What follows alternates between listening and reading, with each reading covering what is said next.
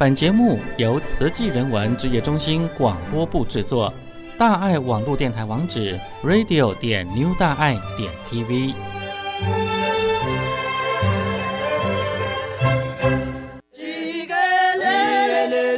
打开心门，缩小自我，填补人与人之间的鸿沟。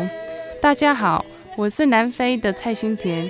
您现在收听的是点点主持的《点亮星光》。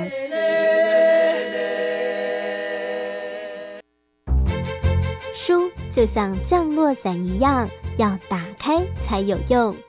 让我们打开书本，一起进入，听听我的藏书阁。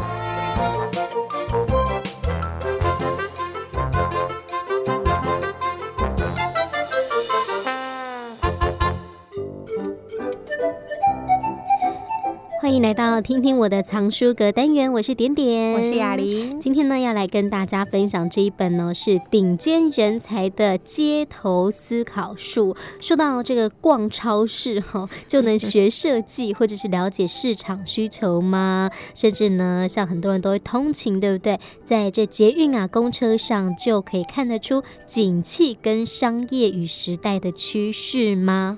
其实啊，我们每天哦都在做的事情，只要多花五分钟哈，就可以有着不同的街头思考。在我们今天节目当中，我们就特别邀请到这顶尖人才的街头思考术的编辑吕美云来跟我们做分享。Hello，美云。Hello，主持人，各位听众朋友，大家好。是讲到说这本书哈，这作者呃。藤卷幸福，他其实也真的是一个趋势大师，而且我觉得他所谓的趋势，呃，是在生活当中透过他的观察力去找到现代人他们所需要的到底是什么样的一个东西哈。那来帮我们介绍一下这作者，这个呃藤卷幸夫。好，这个作者藤卷新夫先生呢，他在日本是被称为王牌采购跟组织革新达人。嗯、那听起来就觉得他在工作成就上啊，就是一个很成功的商业人士。可是他很妙的是说，他在刚进入强调行销跟创意的时尚界的时候，他其实对自己很没有自信，他甚至觉得自己很平庸。那在书里面他就讲说，他大学的时候参加的是体育社团。然后整天流的是汗臭味，是，然后穿着圆脸的 T 恤跟牛仔裤。他没想到他毕业以后会加入那种日本具有代表性的伊势丹百货，是。所以他刚进入公司的时候啊，对于行销创意跟趋势流行啊，完全没有概念。他还因此被公司的前辈笑说：“哎，你藤卷啊，你怎么这个人这么的老土？”然后他为了突破工作上的困境，他认为说：“那我待在公司里想破头也想不出方法。”那我不如我就到街上走走吧，然后因为这样子，他归纳出这套街头思考术，因而帮助他开创了日本百货业许多革新，而且他只花一年半的时间就把濒临破产的日本老品牌整顿成功了。是，对。哇，非常厉害！只利用一年半的时间。那想请问这个吕小姐，是这本书可以看到作者运用生活相当的观察力来增加自己对市场的敏锐呃敏感度嘛？是不是请那个请您举例几个例子？对啊，像市场敏敏感度这件事啊，很多人都觉得说，我要做市调跟观察市场这件事啊，一定要透过相关的机构或者是做问卷才能得到答案。对。可是作者他保持。市场敏感度的方法，其实逛购物卖场，我们可能女生很喜欢逛那个 百货公司啊，或者大卖场。他说，因为啊，在你要知道现在最流行的商品是什么，对，东西是什么，或是做热门的店是什么的时候，你可以去位于车车站、车站像台北车站附近的购物广场啊，因为他们车站内的购物商场，它淘汰速度非常的快。而且它里面聚集了当代最能吸引消费者的店家。是。那有些人可能会讲说，百货公司跟大卖场卖的不就是女装吗？我去那边可以得到什么？嗯。其实他告诉你说，购物卖场里面啊，充满了我们人类生活中会具备的七大需求。嗯。这七大需求呢，就是十衣住油脂健美。那十衣住就是我们的基本需求嘛。是。那油脂健美的意思就是说，游就是游玩。嗯，知就是知识，健就是健康，美就是美丽。那我们所有的满足这些需求的，就是所谓的市场的行销。嗯。那我们如果经常去逛卖场，然后观察这些商品，其实会不断的刺激脑里面的创意。而且还有一个，它里面书里面介绍了一个特别的方法。他说可以看女性杂志。嗯，对。他说女性杂志一翻开，就像百货公司一样。嗯。所以他书里面除了介绍了七人的七大需求以外，他有时候还会介绍一些理财资讯啊。他说其实你只要翻一翻啊，杂志里面的薪资就会可以获得刺激跟成长。然后所以他说。男性朋友千万不要害怕，他说：“你站在书店，就勇敢的去翻一下女性杂志吧。”嗯嗯，对，难怪现在女生很喜欢看那个杂志，有没有衣服啊、化妆品满目的。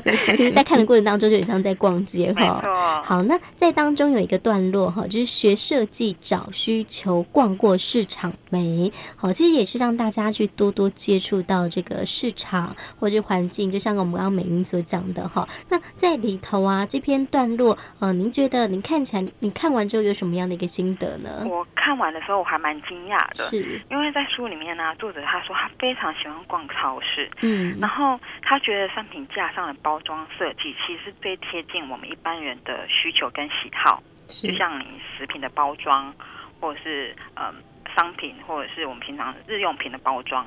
他说这样的包装啊，多半都可以拿来当做设计或是服装搭配的参考。嗯，所以你可能就可能说，哎，他是红配绿，你今天就可能就穿红配绿之类的建议。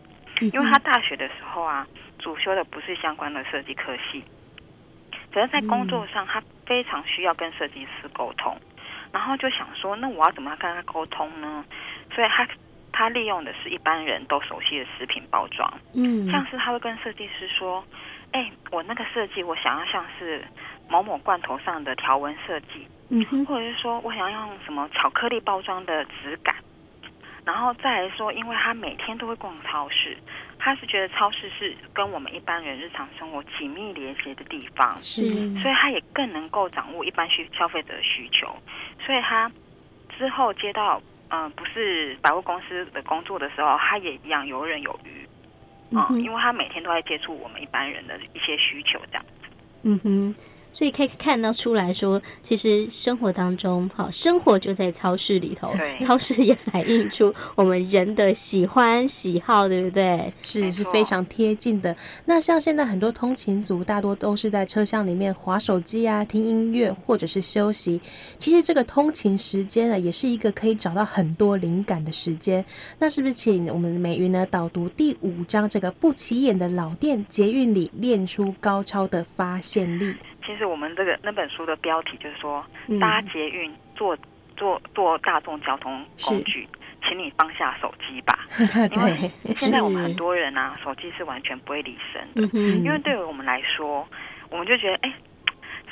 手机看看新闻啊，收集去资讯，其实是最好的方式。而且有时候是可以避免尴尬，因为有时候在车厢，这个人看人大眼瞪小眼，有没有？哎、欸，可是作者他非常推荐你要东看西看，是对。他是说，因为他他他认为收集资讯最好的方法就是我上下班通勤的时间，是对。可是他不是透过看手机，也不是看报纸。而其实是，而是他东张西望的观察所有的路人，嗯哼，对，他会观察乘客的服装的打扮，是，他觉得你去观察服装打扮的时候，你就可以了解到不同的性别跟不同年龄层他们的流行趋势是什么，嗯哼，而且依照捷运跟公车路线的不同，你会发现很有趣的点是说，上下车的乘客他们的氛围也不同，嗯哼，对，所以。另外，他就是他建议说，你可以看看车窗外的风景。嗯，你光是看看车窗外的风景，你就可以他说，哎，这车站周边的发展的景象是怎么样？那街道上来来往往的行人的数量，那你就可以知道说，这附近房房地产是好还是不好？是，对，所以，然后还还有一点，他很建议就是说，像车车厢内的广告，那因为我们可能台北的捷运的广告可能比较少。可是其实里面可以观察到，是说广告那里面呢、啊，如果是用不知名的模特儿或是动物，嗯、你就说哎，怎么最近的广告都是用这些这些元素的话，你可以推测到说啊，最近的景气可能不好，是请不起大牌明星 对，请不起大牌明星，这是真的。对，所以他就说啊，最近景气可能不好，就可以预测到了。嗯、然后再来说某个行业或是某个领域的广告变多了。就可以知道，哎、欸，这个行业现在很赚钱哦。哦，对，所以你以后如果要拉客户什么的，你就可以拉这个行业的。嗯哼哼。所以它里面其实有一些些就是颠覆我们的概念。他说，其实你不用害怕去接触人群或者是观察人群。嗯、他说，其实里面藏了很多的资讯在里面。嗯，对，因为真的有时候在车厢里面东张西望哈，讲东张西望有点，就我们用观察的方式，其实可以看到说，哎，比如说像我们看到很多美妆啊，介绍高跟鞋，肯定发现很多通勤族的女孩子是不喜欢穿高跟鞋的，没错。然后她她们喜欢穿什么样的鞋子？那我们就可以去观察。那其实这就是一种趋势，对不对？哈，那哦，比如说她可能还是会有点造型，不过呢，她可能是平底跟好走哈，有几个元素在里头。对，哦，好，所以所以其实这生活当中，我们就要透过我们的观察力，那同时也要沉淀哦，不然就一直讲，就一直向外看，对不对？然后向 外探寻。可是在，在呃这本书当中，我们作者哦、呃，这个藤卷幸夫还有特别提醒我们哈、哦，可以有一个自己的秘密基地。好，比如说他自己建议，就是可以找到一个让自己放松的咖啡馆。那就不知道说美云你自己，你常常做这个文字工作，对不对？对。哦，在爬格子啊或什么的，你会不会有一种我不想进办公室，需要一个安静的空间，在某某个咖啡馆非常有这种异文气息里面好好的工作，会这样吗？会啊，其实会啊。其实像作者他自己就在书里面讲到一个，就是。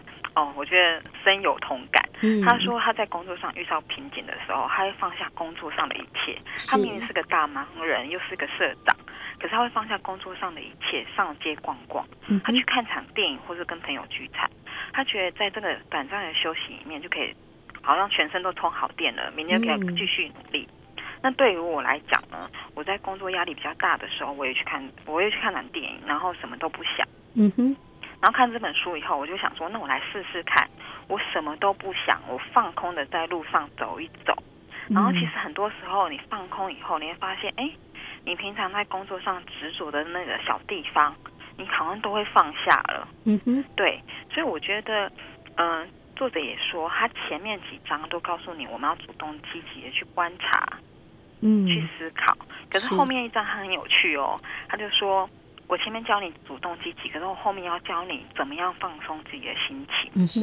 对，他觉得，他认为说，顶尖的人才最懂得公私平衡。嗯哼。他说，要适时的放松自己的心情，你的工作表现才会好。嗯哼。所以我也觉得读呃听众朋友啊，其实可以每每个人去想一想，说什么样的放松的空间是适合自己的。你可能是一个小公园。嗯，对，或者是咖啡厅的一个角落，是。对，我觉得每个人都有适合自己的放松空间。像我自己喜欢的空间，其实就是。像在图书馆，我自己到现在都有这个习惯，就是可能找一个图书馆，然后真的很安静嘛，然后我会找一个可能比较幽闭的角落，然后我喜欢把自己关起来。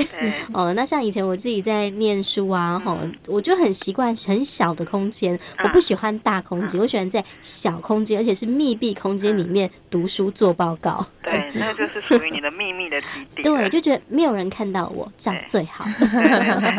是是，最后想请问美云哦，像这本书作者有教导我们主动去观察，也教我们要自己放松。那这本书呢，带给读者最大的意义跟收获分别是什么呢？